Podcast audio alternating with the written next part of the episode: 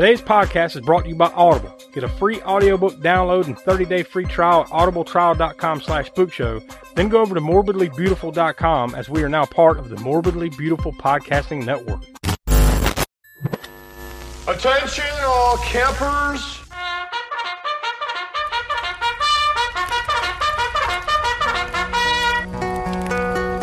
The All American Spook Show welcomes you to enroll in Camp Spook Show this summer. We have activities for all ages, including archery,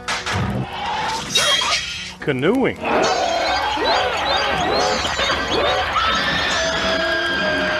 swimming,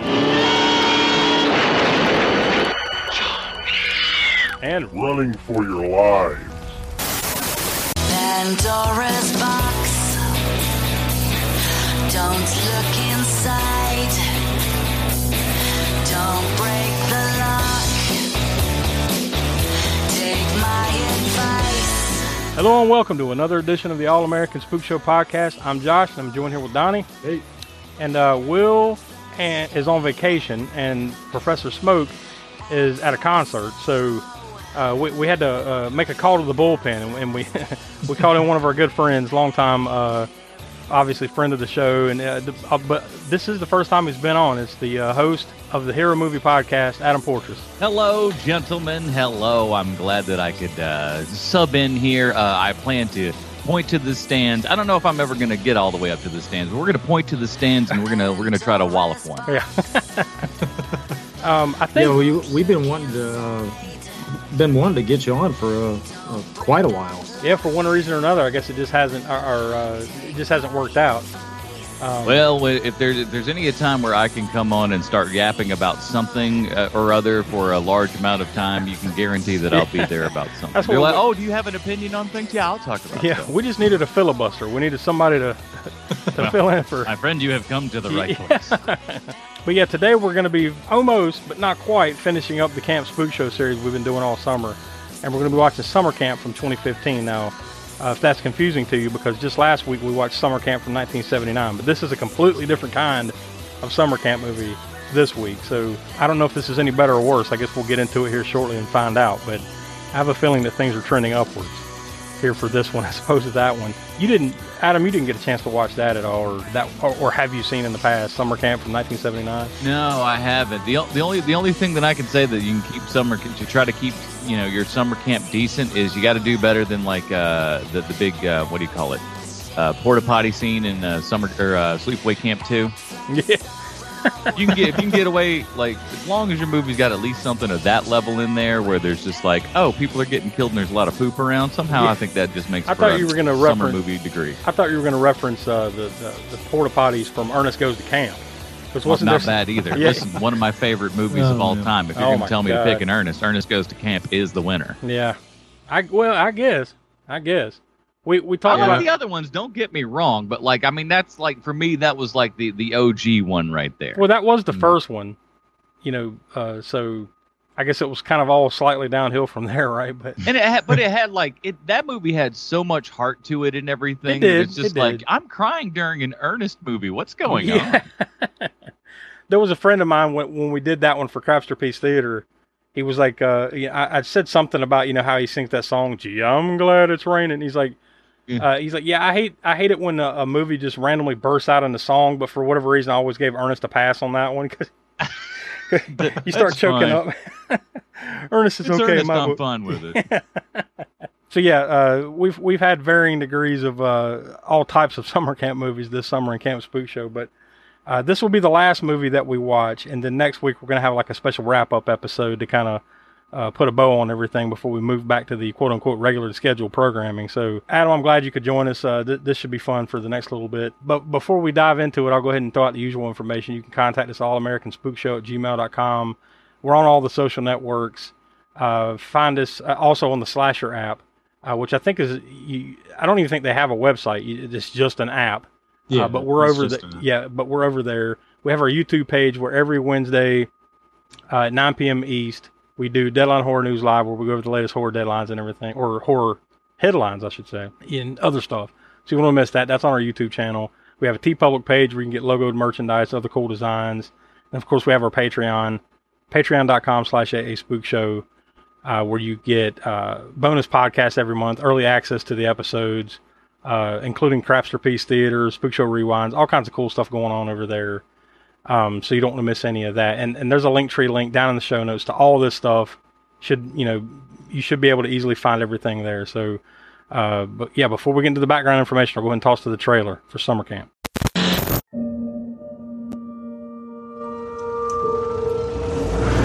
So, do you live here? No, I'm around when the kids are around and summer vacation's in. In America, there's no way we'd call this place a camp. Yeah, well, it's pretty common here. That it's cheaper for the parents to send their kids here than to London. It's not what I was expecting. Where are the cabins, canoes? I thought Spain was supposed to be warm. This little lady's as calm as can be. Aren't you, girl? Will, seriously, just get out of there, man. Trust me, there's no way. You okay? You look pale.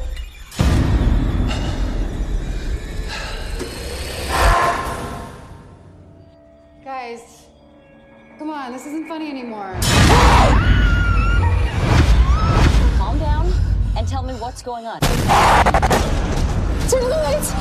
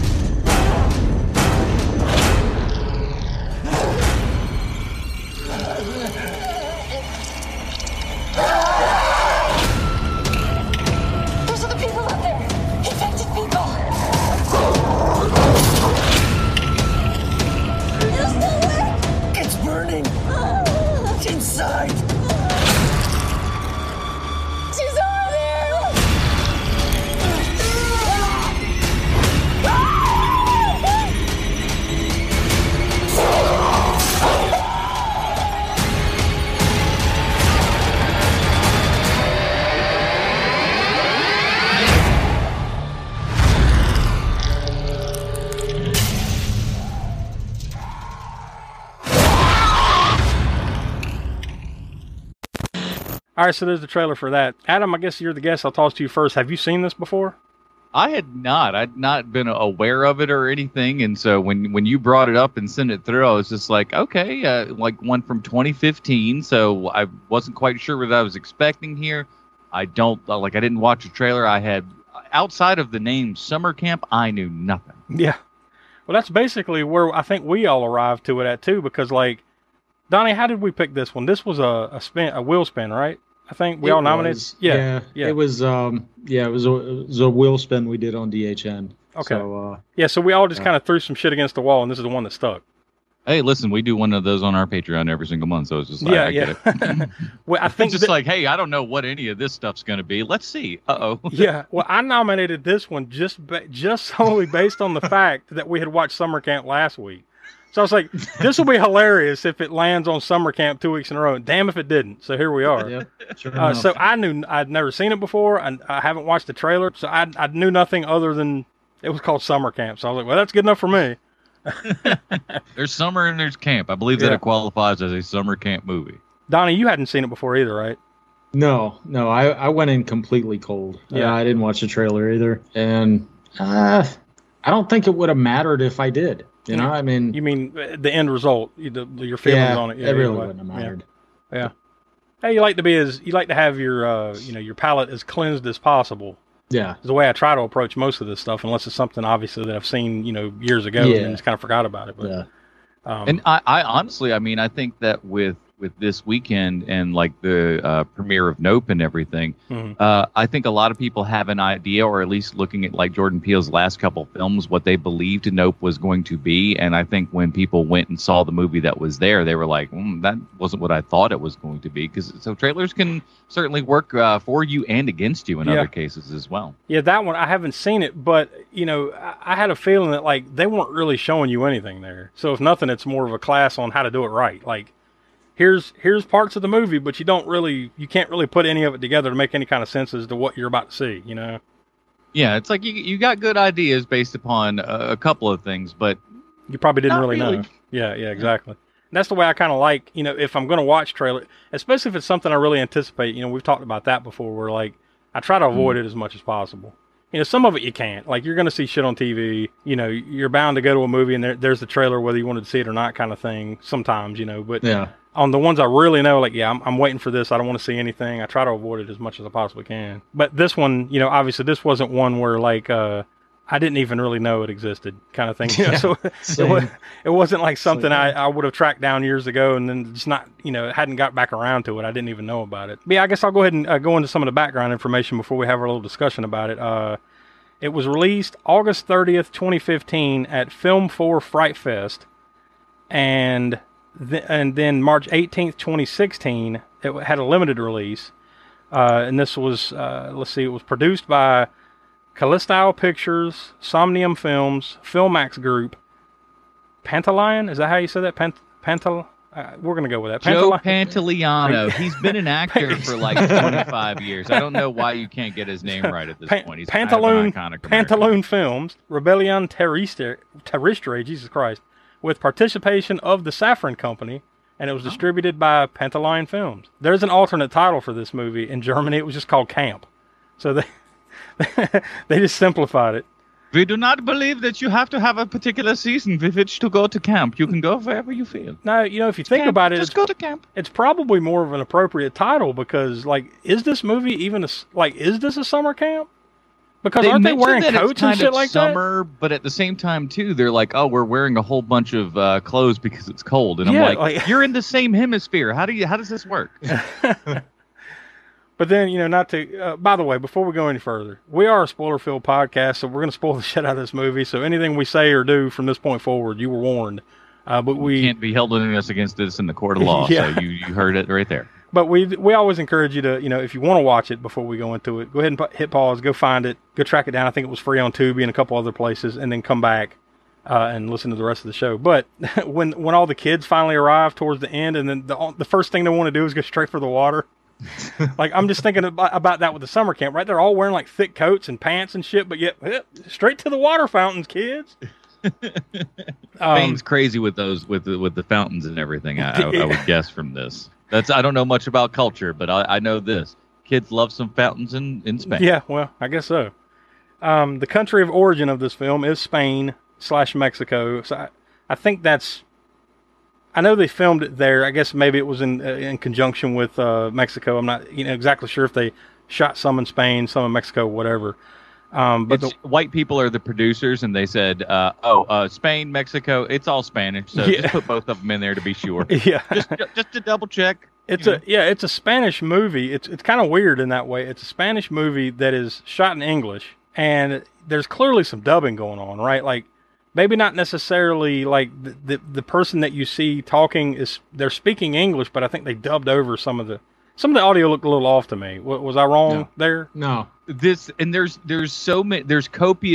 ADR point outs in this movie that they clearly went through and they were like, oh, people don't understand this. We got to start throwing down some ADR, VO, and other things here, and things that when characters quite aren't on screen, you can hear them talking about things, specifically very plot-oriented things, and then that's how they kind of they certainly got through that, a lot of that in post, going, oh, people don't understand this. Let's jockey some stuff around and try to make it so they can understand what's going on here. Yeah, it was definitely a little. It's not so off-putting like that. You can't just blow past it and enjoy it for what it is, but it was definitely. Kind of caught me a couple times, especially earlier in the movie. I'm thinking it was that dude that bit it pretty early on, Antonio. I'm thinking it was him that just seemed a little off to me. Well, he seemed a little off because he's kind of like he looks like Uncle Rico in a lot of ways. It's the Spanish Uncle Rico.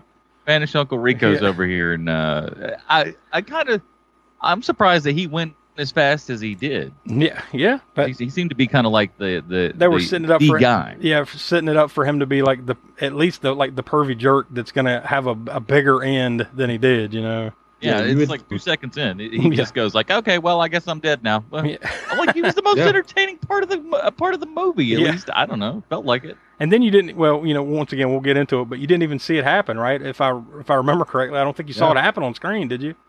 You just heard some... Just barely off. Yeah. But anyways, it was directed by Alberto Marini, who, I guess, let's see, best be known for probably a lot of movies you haven't heard, although he was a producer on Rec, R-E-C, record, yeah, whatever. But he was a writer on Mientras Duermes, Retribution, La Unidad. He's got 20 writing credits over on IMDb, but he's only got 3 directing credits, and this is really it, because the other 2 were short films that he did prior to this, so this is really the only film that he's directed. Mm. I mean, considering that, I thought, you know, quality-wise, I mean, I think it's, you know, it's fine, you know, for someone's directorial debut and the only movie feature-length film they've ever directed, you know, it is what it is. Writing credits, it's Marini and Danielle Schliff. Let's see, she would best be known for Wreck 3, Genesis. She was an additional crew on that one. A writer of Mediterraneo, never heard of it, The Law of the Sea, producer on 10,000 KM, and editorial department on Extinction. She has 16 producing credits, 3 writing credts, and actually 1 directing credit, Alejandro, Historia de una Transsexual. TV. Oh, yeah, see, you would have known her from that. If I'd have said that from the beginning, you would have been better off. But that was a TV miniseries documentary back in 2006. So yeah, that's her. But the cast, really, I mean, like, we don't have to go down through the whole list because there's really only about 4 you need to mention. Diego Boneta as Will. He would best be known for Luis Miguel the series. That's another one of your favorites, Donnie. Yeah. He played Diego Ramos in Terminator: Dark Fate. You know, I still have not seen that fucking movie, and I love the Terminator movies. I love the Terminator movies. I have not sat down and watched that damn movie yet. After Salvation, it's like, why do you care? I don't think you do. I don't. Yeah. You're not wrong. He was also in Rock of Ages and Scream Queens, that series that was on Fox back in 2015. So around this time period, he's got 40 acting credits over on IMDb. So those would probably be the things you'd most know him for. Jocelyn Donahue as Christy. She was in Dr. Sleep, which I don't have the list in front of me, Donnie. What episode was that? That was episode 30-something. That was a couple years ago that we did that, because we did kind of a... let me check real quick. Yeah, we did kind of a double feature there when we talked about that, because we talked about The Shining first. Dr. Sleep was episode 34. Yeah, there you go. I knew it was in the 30s because it was like summer of 2019, I want to say, when we did that. Maybe it was 20. No, it was 2020. That was after like, back in the summer of 2020 when we did that. So yeah, if you want to go back and find that, that's that. But she was in that, The House of the Devil, The Affair. I guess I think that's a series on Showtime. Yep. Insidious Chapter 2. So she is known for a lot of horror type stuff. She's got 42 acting credits over on IMDb. She's probably one of the more familiar faces in this movie because there's not a lot of them. Myra Walsh as Michelle. She was best known for the TNT series, The Last Ship. Adam, I know that's one of your favorites. Oh, I bought a DVR specifically for that show. So I could keep it in the highest quality of all times. Yeah, you know, listen, MPEG-4, you get in there, it's beautiful. Yep. Crispy. She was in the series Switched at Birth. She was in Zombieland, the series. I didn't even know they made a series of that. What the fuck? Yeah, it was so remarkable. Everyone talks about it to this very day. Yeah. And the CW show, The Vampire Diaries. She was in that. 41 acting credits over on IMDb. And the last one we'll mention here is Andres Villacaso. That was the guy that played Antonio. He is Spanish. Maybe that must have been the dude, or the reason there with the dubbing or whatever. Like his accent must have been a little too thick, so they must have dubbed in some audio there. They're like, people won't buy this. Yeah. You won't buy this Spanish accent in Spain. Yeah. Well, he had an accent and everything, and for all I know, it is him talking, but it just seemed off. He would best be known for 100 Meters, The End, Velvet Collection. I don't know what the fuck. It looks like a series, I guess, in Spain, and then something on Netflix called Edha, EDHA. I haven't heard of that either, but that was from 2018. So, 19 acting credits over on IMDb. Really, I guess there really wasn't too many else you really needed to mention there, right? Because most of them were just kind of throwaway characters. That's your main cast there. So as we've been doing here lately, I'll just go over to IMDb and I'll read a plot summary, you know, whether it's posted by someone else or by them, whatever. All right, I got about 4 different ones here, so maybe this will explain the movie well enough so we don't have to go too deep into the deep plot here we've got going. The first one is 4 American counselors at a European summer camp must deal with the outbreak of a rage-inducing plague that starts in the animals. That pretty well sums it up, really. Yeah. Yeah. Concise. Yeah. The next one. 4 young Americans travel to Europe to work as counselors for a summer camp there. Before the kids arrive, a rage-inducing demonic disease spread rapidly from animal to person, resulting in the counselors desperately trying to escape the illness. The camp's in the wilderness, and with the phone service, not any cars, they're desperate to stay alive and get help. That's just weirdly worded. Just, yeah, that's one of them I Google... speak English as my first language. Yeah. It's one of them Google Translate. Yeah. This one, when young Americans arrive to work as summer camp counselors in Spain's wilderness, they get more than they bargained for. Much more. A waterborne fungal disease... Much more. Much more. No. Here's the thing. You think that there's a... No. It's way worse than that. Did that sound bad? Fuck off. Much more. No. This is horrible. You're going to be angry. Yeah. These next 2 sentences are going to piss you off. A waterborne fungal disease turns them into savage killers, and being in the wilderness, they're unable to contact anyone. To make matters even worse... they're being watched. I don't know how that makes it any worse. To make matters worse, there's no cable. There wasn't a McDonald's nearby. All right, and this one... the walking distance score is a 3. This one was put on by Nick Reganis. Against the backdrop of the unaccountable disappearance of 3 young Americans... a quartet of camp counselors arrive at the remote El Bujo summer camp. El Bujo. In northern Spain to give English classes to local children. However, as the instructors prepare for the eventful season ahead, a horrible incident becomes the harbinger of violence, and suddenly one of them snaps. As a result, a highly transmittable, frenzy-inducing virus begins to take hold, and no one is safe from harm. But when murderous delirium prevails over logic, the chances for survival are 0. Will the nightmare ever end? I don't know. We'll find out. The movie's 90 minutes long, so I'd say it does eventually. Yeah. It wraps up pretty quick, to be honest with you. So apparently, El Bujo. You watch your language. This is a family show. Translates into the owl. Okay, that makes sense. But with the little owl that you saw there on the sign and whatnot. Plus, they would when the kids came in, they were. I guess they were saying owl or something. El Bujo! El Bujo! I don't remember that. I guess I was too wrapped up in them like, no, get away from the water. By the way, I don't think I mentioned this is rated R. Total runtime is 1 hour and 21 minutes. So, yeah, like I said, the danger wraps up pretty quickly. Yet at the same time, like, this probably could have lost 15 minutes at least. Yeah. I say that about almost everything we watch, though. Yeah, you chop about 15 minutes off of it, it's perfect, you know. Yeah, but yeah, like, you're not wrong.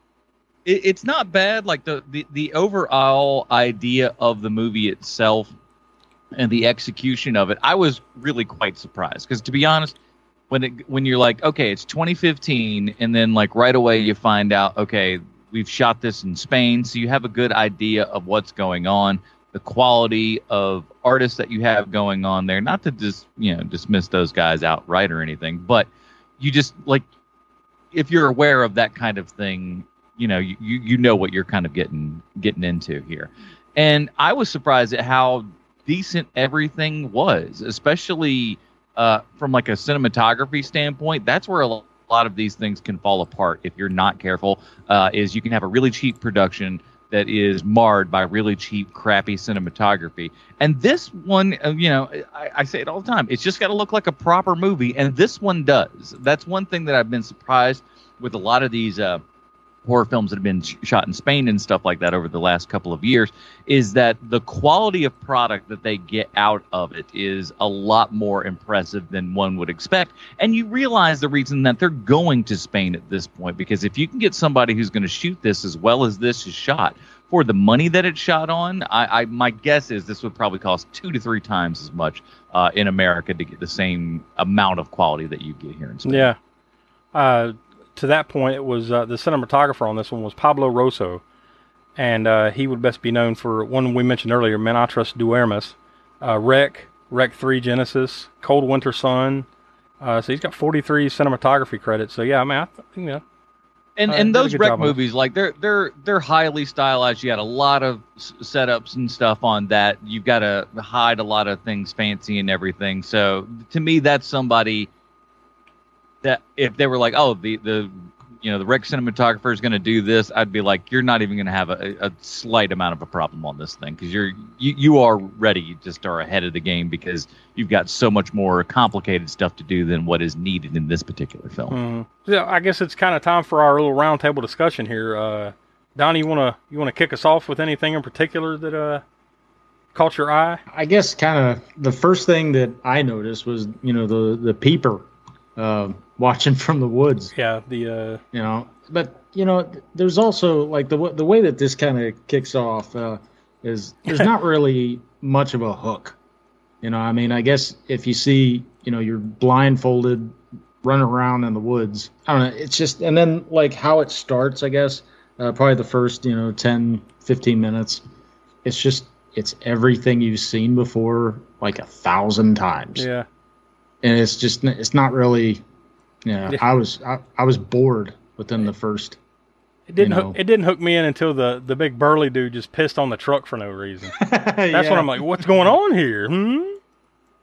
They're on drugs. Don't worry. I was just like, what kind of camp do you have where you have ne'er-do-wells just kind of hanging out, hyped out on drugs, peeing on cars and whatnot, and you're just like, this is an acceptable environment. And you don't really do anything. Yeah, you don't really do anything about it. You just, they just hang out over there.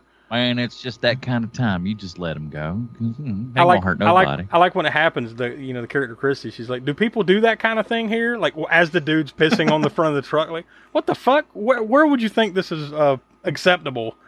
These local customs are really strange. Peeing on cars that you see in the middle of the road. Spain is crazy.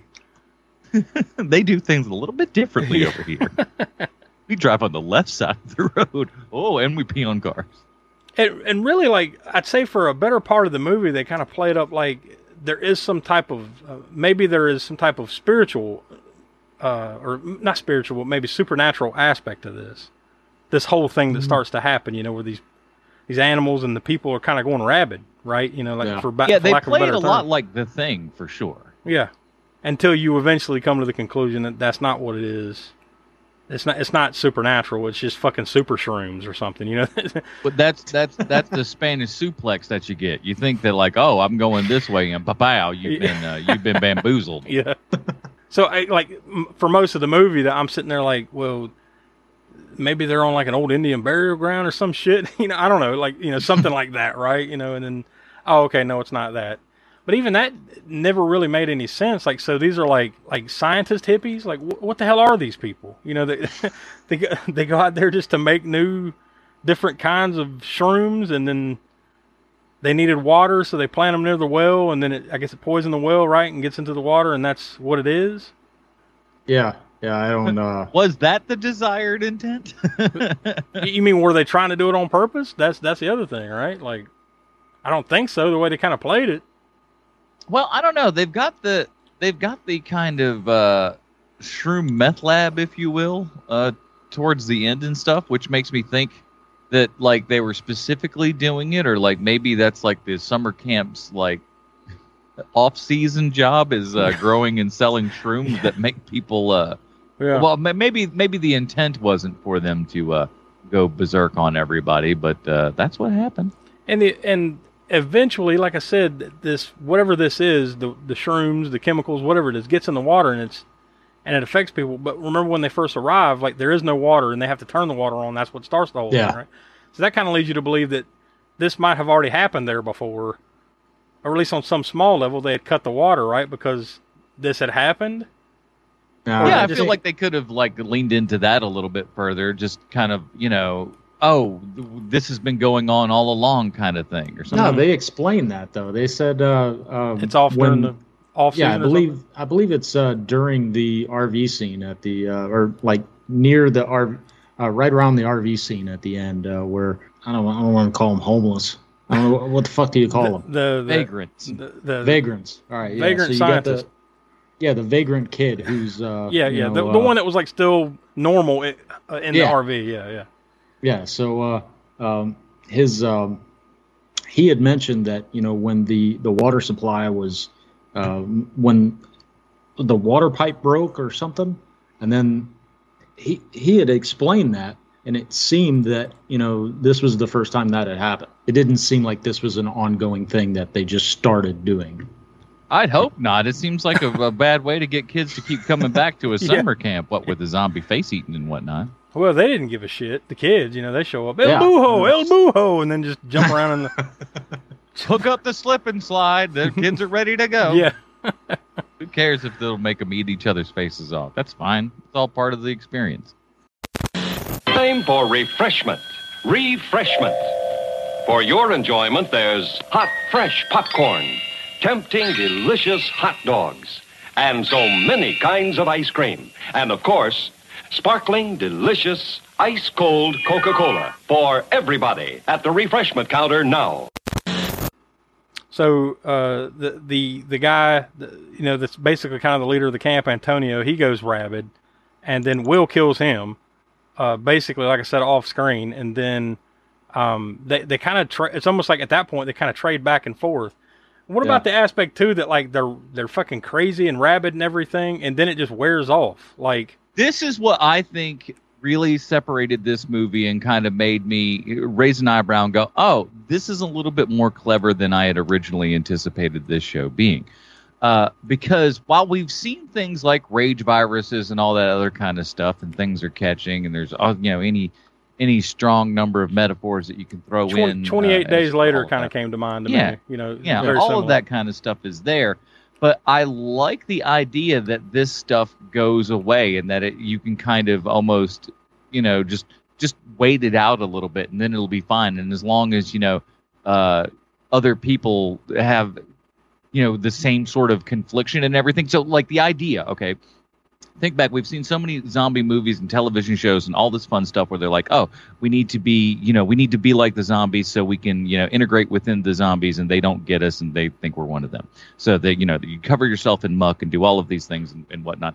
This is almost kind of in that same sort of way, like towards the end, which I thought was a really cool idea, which was, hey, let's take these mushrooms, pills, whatever the heck it was, and that will be the thing then that will save us from the people that have this infected disease that are coming after us, because if we are one like them, they'll leave us alone. But if we can stay here and not, you know, kind of keep it together a little bit just long enough, then it can wear off and we can, you know, live to see another day. Mm-hmm. But are you able to go through and, you know, just wade that system out? Or will you become, you know, one of those, you know, face-eating entities that everyone else is? I thought that was a really neat thing that I was not expecting, and to have it be able to come on and off at will and have a chance for all the cast members to be an infected person, because usually it's like, oh, you've got one and you've got to save, you know, your final girl for the end here and everything. But no, every single member of the crew at another point, you know, in the movie becomes an infected person, mm-hmm. and then wears off. And I thought that was a really interesting idea that I was not expecting this movie to go in. And they don't really live for any particular reason to do something. You know, usually it's like, well, a zombie becomes a zombie and then they just live to, well, eat, but infect something else, right? At least, right? Mm-hmm. Like, but these, they're not, if they went over and like, they're all crazy and they bit you, like, you're still okay. You know, like, that's different in that way. Usually most of these is like, well, you get bit. Oh, fuck, here we go. You know, you're going to turn into one, whatever. That's completely different. I guess really, what do they hope to achieve when they're in this state? You know what I mean? Like, what were they trying to do? These hippies. I think there's like a bath salts thing where you just go ape and you just want to rip somebody up and like whatever's in front of you. But like if whatever's in front of you also looks like you, then maybe not so much. Maybe you don't want to do it as much, I guess. Yeah. There is a there's a point to where and it's right. It's I don't know as far as specifically where it is, but there's a point where Christy is, you know, rabid at one point, and she's going after Will, and then there's Michelle is in like they put her in, you know, tucked her in a closet somewhere, mm-hmm. and for some reason you hear why would you hear a drill? But, you know, if you're outside, you wouldn't hear a drill inside. No. Anyway. Yeah. But what is Chrissy, that noise? Yeah, she stops chasing Will and then turns around and then goes, I guess, to let her out. I have no idea. Yeah, the drill. I trust no one in these situations, and everybody just you know, it's that kill him and let God sort him out kind of thing. Yeah, like, nah, like everybody's bad. She was rabid, and she had him basically right there, and then she decided to no, I'm gonna go let you know Michelle out for some reason. Yeah, and I think it's when Michelle becomes rabid that like they locked her in the room, right? And then that's where the drill is. When she's in that room with the drill, and then Will comes back along, even though she's not rabid anymore, and she just attacks him with the fucking drill, and then it gets stuck in his foot. That's probably one of the, I mean, there's a lot of gruesome little scenes and stuff throughout the movie, but that's probably one of the more like, oh, fuck, you know. Oh, okay. And at the same time, too, now, it's also stupid. I'll praise a lot of things with this movie, and like, and by and large, the acting is pretty good, but there are moments, and that's specifically one of them there, where I was just like, okay. You have a drill in your foot. I feel like you should be a little bit more peeved than you are right now, because if the drill was in the bottom of my foot and the body of the drill itself was going around, she just let go of it and it's just spinning around. Foot, I think I'd be a little bit more than like, ow, this hurts super bad. Ow, take it out.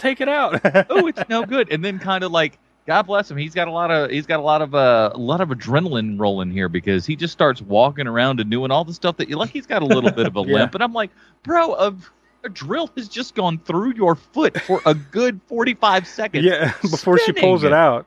Bro, no, you are not just walking around with the rest. I mean, I guess the will to survive, I guess, is very, very powerful. Yeah, yeah. Speaking of the will to survive, when Michelle has the phone. She takes Will gives her phone before he turns rabid, and then she runs off and has to make a phone call or whatever. And then, like, the thing, she just throws it over, and it lands right next to Christy, and then the thing starts. I thought that was pretty funny. But really, that kind of leads you to one question, though, that I had wrote down that is probably a good point to bring it up. What the hell was with the mysterious Michelle subplot where she has to make this phone call? Like, that went nowhere. Like, what the fuck was that? She has some sort of drama. Obviously, but it's no. Like, yeah, but she eventually makes a call, and it's like you hear her mom right on the phone, like, "How dare you call me?" Her mom's a real bitch. Oh yeah. Like I am. You like, put that together pretty quick. I don't care how bad your relationship is with your family, but like you really start off with just like the ring, hi mom, like you haven't heard from me in months, and you're like, you piece of garbage. I'm like, whoa, that's a great way to make sure that she keeps coming back to talk to you about things. And that's all, all fine and good, but at least let us, the viewer, understand why she's pissed, right? Like, what happened? Like, it just seemed that there was something there that they might have wanted to do, and then they just, somewhere along the line, they cut it out and said, fuck it. I think part of it, though, honestly, was really just to get the plot for the phone out of the way. It's so all it's all setting up just for that scene where she throws the phone over to Christy and then it rings and and then Will. Well, comes. Yeah, and the fact that because we're living in 2015 here. You mean the pesky start asking thing, yourself the cell phone question quite a lot with this particular thing, and so the fact that they get ahead of the ball on that one early on and be like, listen, there's no cell stuff up here. That's going to be a really hard thing for us to, do at any particular point. Yeah. So you have that ace up your sleeve to go, well, we can't make any phone calls because we've got no reception. Yeah, you're out in the country. These other things here. Yeah. And of course, at some particular point, then you're going to have, one bar come up, and all of a sudden you can make that final, phone call there and everything, and like maybe it'll go in and out a little bit. It's the drama that you just add in there for sure. That makes total sense. It does, and I get it. It still doesn't understand why there was no explanation as to what that was about. Because it's not executed well, but that was their plan. It seems like there was something there, like, because they make such a big deal out of Michelle at the beginning, like, I need a phone. And then they're just basically ignoring her. She finally gets a phone. she makes her phone call. Her mom's a piece of shit. Why did you want to make this phone call? She doesn't even like you. Yeah. Right? And then she just, fuck it, and then throws the phone over, and... Yeah, it just didn't seem to go anywhere, and I didn't know if anyone else had any thoughts on where that was supposed to go. I still feel like they should be bringing that in that Nokia ring to any of these movies whenever the phone rings. All of those. They should always be that. I don't know why, but they should. No one has that phone ring anymore because no one has Nokia. This was some other cheap-ass phone ringtone, wasn't it? I don't think it was that one, right? Somebody from Spain. That was close enough. It's the Spanish equivalent to the Nokia. The Spanish marimba is a lot different than the American one. I also love, too, that Will still needs his glasses when he's rabid. I kind of, listen, I like that. I thought that in kind of thing, in I almost wish we could have kind of maybe explored that a little bit earlier. Just like him going, like having that first-person view kind of there at the end with everything, like blurry-eyed zombie, you know, stuff. Like, you never think about that. Like, somebody's going to lose their glasses and not be able to see, you know, a whole bunch. And luckily, me, I can go around without my glasses, and like it's not that blurry by any stretch of the imagination. I can drive if I have to. Yeah, it's probably just not very advisable. Yeah, same here. It also doesn't necessarily. I like that idea though. It also doesn't necessarily directly jive with the dude took a drill bit to the foot, but when he's rabid, he's running around without a limp. So you know, it's a really rageful rage virus. Yeah. Okay. All right. You get really ragey, and you can you can smash through a whole bunch. I would imagine. He just keeps getting fucked up. Oh yeah, dude. He gets rolled up in this movie. Like he just gets the shit beat all out of him. Like he gets throughout the entire thing. Like even before the shit breaks down, he's taking some hits. Like he's fucking around with that dog. That like has the white eyes and starts bleeding out of the mouth and shit. Yeah. What a great thing where you know some great ADR lines and stuff where he just goes like, "Oh, I'll check out the dog," and them going like, "Oh, what are you doing?" I'm practically a vet, so I can look at dogs because what does practically a vet mean? Yeah, you have a couple of dogs. Like I've got a dog. I've had many dogs. Does that make me qualify as partial vet? Yes, technically you're a vet. I feed them every day, bro. Technically you're a vet, I guess, in this world. That's as close as you need to get. Feeding an animal is part of healthcare because they gotta eat to stay alive. Ergo, if you feed your animal, you are at least in part a veterinarian. Yeah. Make your own laminate and put it up on your wall if you feel the need. So I guess we kind of come down to the home stretch of the movie here, where like Will chokes out the dude that rolls up on the bicycle, Javier. Like he's like the chef or something like that, right? He just chokes that motherfucker to death. Then. They get in the RV and there's like this big showdown with all the hippie scientists or whatever the fuck they are. They're all like climbing all over the RV, busting through the windows, the door, and then Will and Christy, like you mentioned earlier, eat like is it a pill? I don't know what the fuck it was. They just found something like this should work. Oh, there's only two. Yeah, it's like a grape Skittle. Yeah, it doesn't make sense. A couple of Skittles that were like left out in the sun and kind of congealed up a little bit, and they automatically look at this whole giant meth lab of an RV, see a couple things, and go like, "Well, I certainly know what that is. Yeah. Let's take them." What? This will work out just fine. That's awesome. If surely it was just this will work with all of the scientific background that we've got here as camp counselors in a foreign country. Yeah, in a foreign country, you know nothing. You're just like, hell, there's something on this plate here in this RV. Why don't you go ahead and take a bite of that, see if it makes you a zombie where they won't. I like the idea that it's just M&Ms, and then they just act like they have the rabies. You know? I couldn't tell them they were Reese's Pieces, so they just have to act real hard. Maybe they won't touch you if they buy your performance. And then they end up eating Michelle, basically, right? Like they eat the things, they go rabid, and like basically everybody just fucking turns on her because she's the only one that's still normal, and they basically fucking eat her. Although I thought y'all it was a little given me half a one. What the hell? At least it would have got you most of the way there, right? Enough to get out of there, but no, you get the scent off of it. Yeah. The only cop out I think there was that you didn't see her. Like, after whatever they had done to her, what they had done, I assume just, you know, tore her up, eat her flesh, whatever. You didn't see her. They just, like... Well, that costs extra money. So they wake up the next morning with a hangover, and they just go over to the RV, and all you hear is flies, I think. Like, you know, oh God, what have we done? You know, but we don't get to see it. We murdered. Yeah. A little bit of a cop out, but I'm sure that's all budgetary, right? Oh yeah. Like we said earlier in the plot summary, this all happens during the night before the camp, the kids at the camp arrive.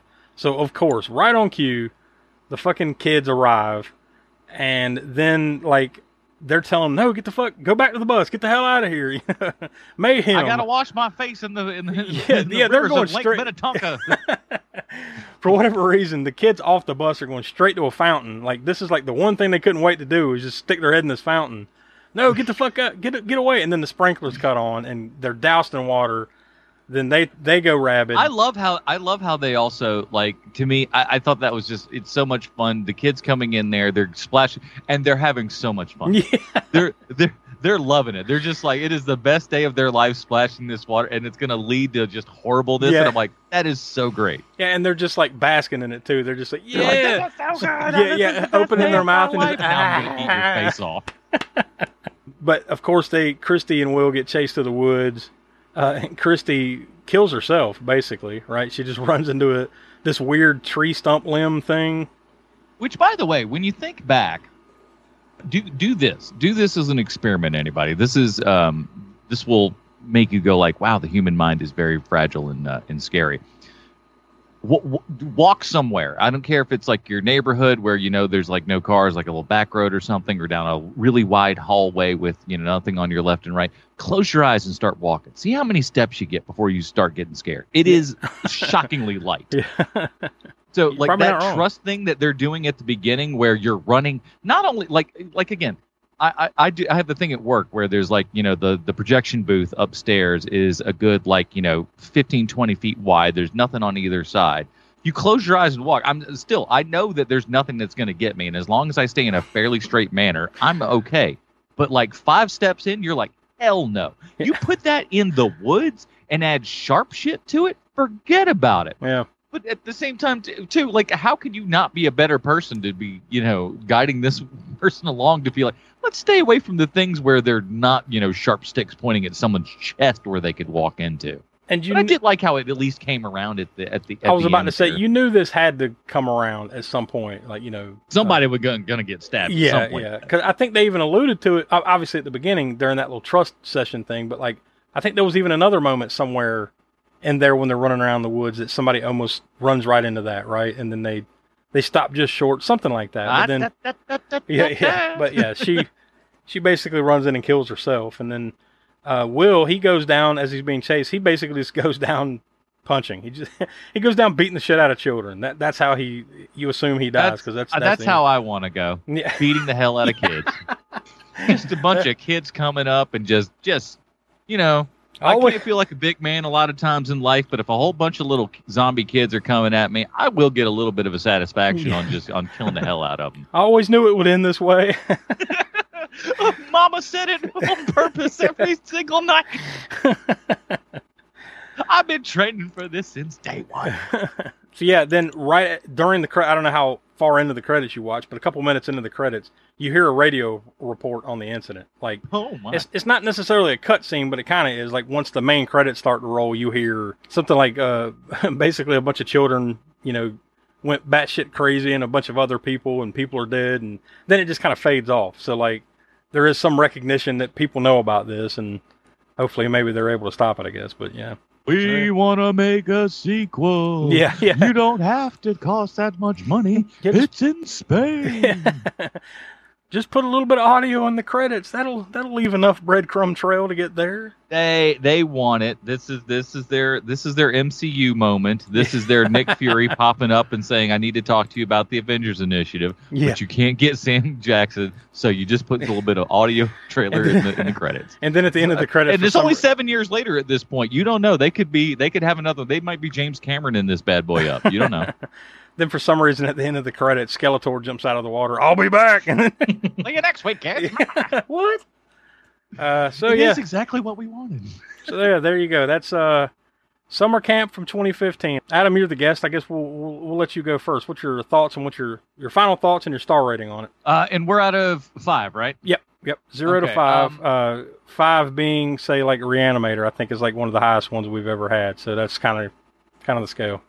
For me, overall, I gotta say, I was surprised for a 2015 effort about kind of a zombie rage virus sort of thing going on in a summer camp. I was shocked. I was shocked at how decent that it was. Like I said, the cinematography was surprisingly decent. The score is kind of unremarkable, but at least it's not, it doesn't stick out like a sore thumb or anything. Visuals and gore wise, it's good enough for what it is. Again, with the budget and everything that we're working with here, it's not that bad. Acting is so-so. It's fine in some points, a little bit sketchy in others. But overall, I gotta say, and I love. All I could think of is this girl looks like Rashida Jones the entire time. Looks like a white Rashida Jones. She, the haircut, right, and the outfits and everything. She's really cute. But I was just like, this girl looks. This is like she walked in saying, "Give me the Rashida Jones look," and they did. But overall, I gotta say, I was surprised for it. Not bowled over. I don't know that I'll be rolling back to it at any particular time soon. But I'm gonna give it a 3 out of 5 stars just because it was like. Much better than I feel that this particular movie had any right to be, while never exceeding to that fantastic level. Donnie, what do you have to say? Yeah, like I mentioned previously, there's not really much of a hook. Kind of lost me in the first, 15, 20 minutes. Not really setting itself apart. As far as, things I did like, it's not entirely clear what they are. Whenever they turn, whether they're, zombies or, they're rabid. We know they're rabid, but it's not entirely clear if are they still, I don't know. Do they have some sort of dog or wolf in them? It's not clear. So but it Donnie also wants to know if he can train them to work at a Denny's. Yeah. Oh, Jesus. No, you're almost smart enough to work at a Denny's. As long as you make sure they have their glasses, you're good. Oh, Jesus. Yeah. No, I think it kind of works in his favor. So I did kind of like that. It wasn't, it's not entirely clear specifically what they are. So you can't really hold them to any sort of, tropes. That's how I like to work. It's just called, it could be whatever. There are no rules. No rules. It's up for interpretation, I guess. Hmm. I did kind of like how we mentioned previously. It is kind of interesting how they were able to, turn and then also turn back. But I gotta say, I hated the camera shakes. I don't see why that's fucking necessary. There was a lot of that really just to kind of look at all the production value and everything and make sure that you think things are a lot more intense and realistic and all this sort of stuff that's going on. And it rarely works super well. Yeah, I hate that shit. So that factored all of it kind of factored into my rating. I'm at 2.25 stars. Myself, 2.25. Yeah, I think I'm about the same. Honestly, and that's more based on some other movies that we've seen, kind of my scale, really, to be fair to some other movies. I know that's not entirely how you should judge things, but that's, I kind of got my scale. So I didn't want to go too high, but, I think it surprised me. It was more enjoyable than I thought it would be, not knowing anything, of course, going in versus when I started watching it. I didn't know anything, clean slate. I start watching it, and like you said, nothing happens that really grabs your attention in that first 10 or 15 minutes.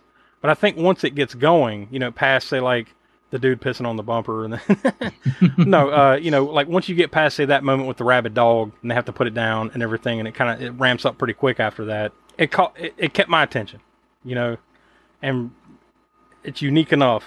And I think for these kind of movies, that's about all you can ask for, to be honest with you, some low-budget flick like this. So yeah, sometimes you just try your best not to suck. As long as you don't suck super hard, I'm kind of okay with it because with HMP, after a while with superhero films, you do get to the point where, and then you guys certainly know this with horror films and whatnot, is that you're going to get to a point where it's just like we're just scrolling through the dregs of society right here. And like, you're just going to have to bite one every now and then. And Lord knows we have to do that enough. And you guys pick the toughest genre because there's more of that than there is just about anything else. And I think we've done pretty well in the nearly 4 years we've been doing this to stay away from some of the really bad shit.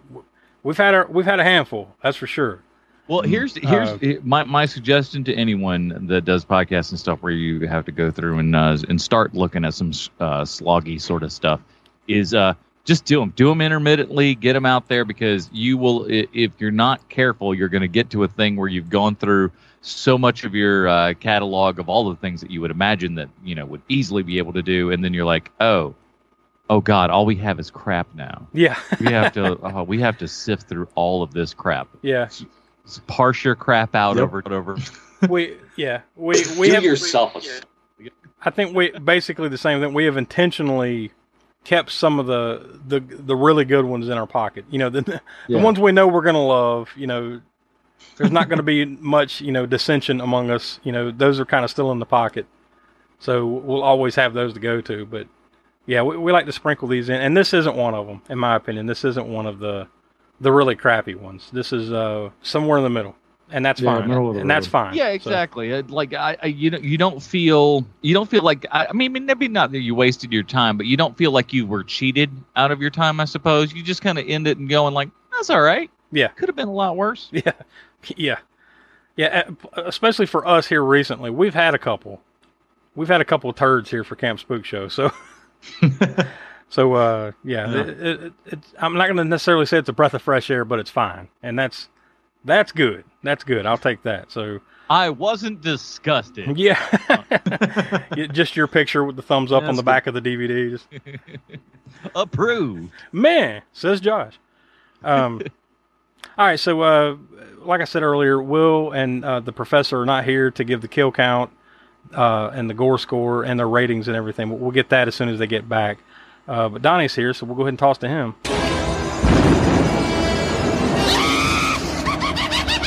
Connections from the crypt.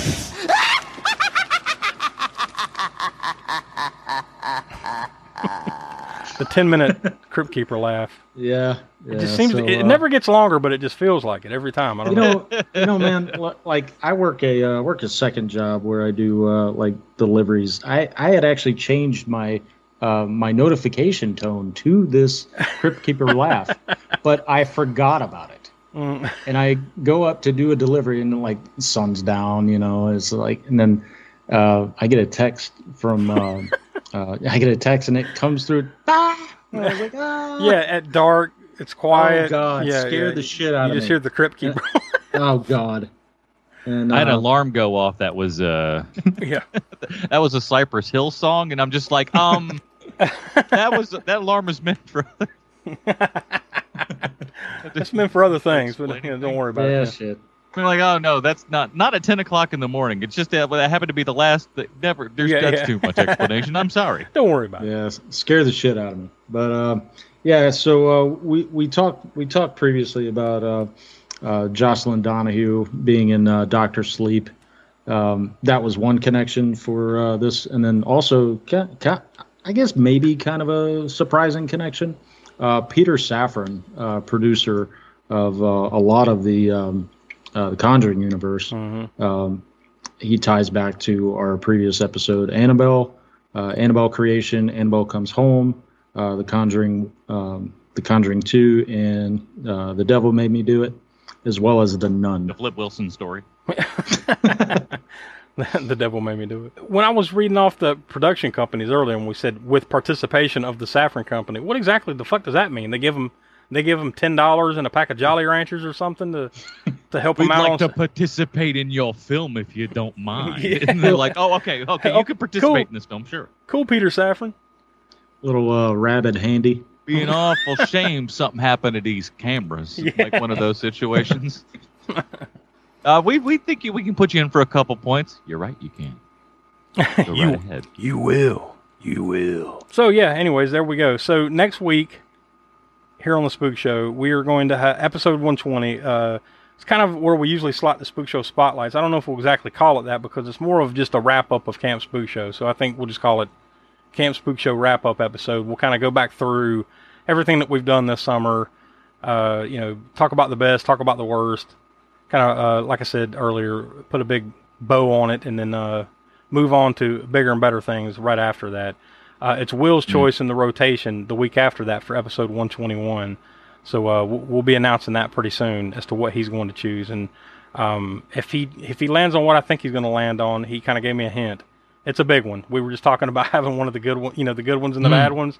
This is one of the good ones in the back pocket. So all right. The race to the month of October begins as soon as we wrap up the Camp Spook Show festivities. So lots going on. So.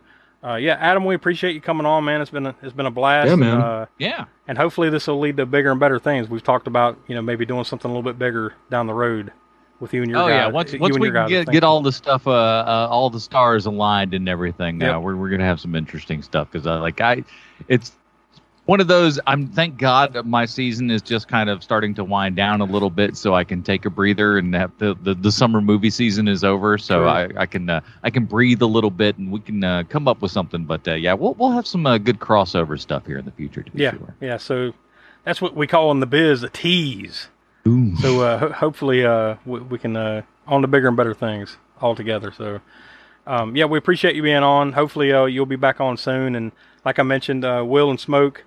Hopefully they will be back. If not next week, the week after, we'll kind of get the band back together and move on to the big October push. We've got the second annual Spook Show Awards coming up at the beginning of October, and then we've got our 4th anniversary show on Halloween. So lots of cool stuff coming up. So lots of stuff in between too as well. So for Will and for the Professor Smoke who couldn't be with us, Donnie, and for Adam, we are the All American Spook Show Podcast, and we will talk to you next week.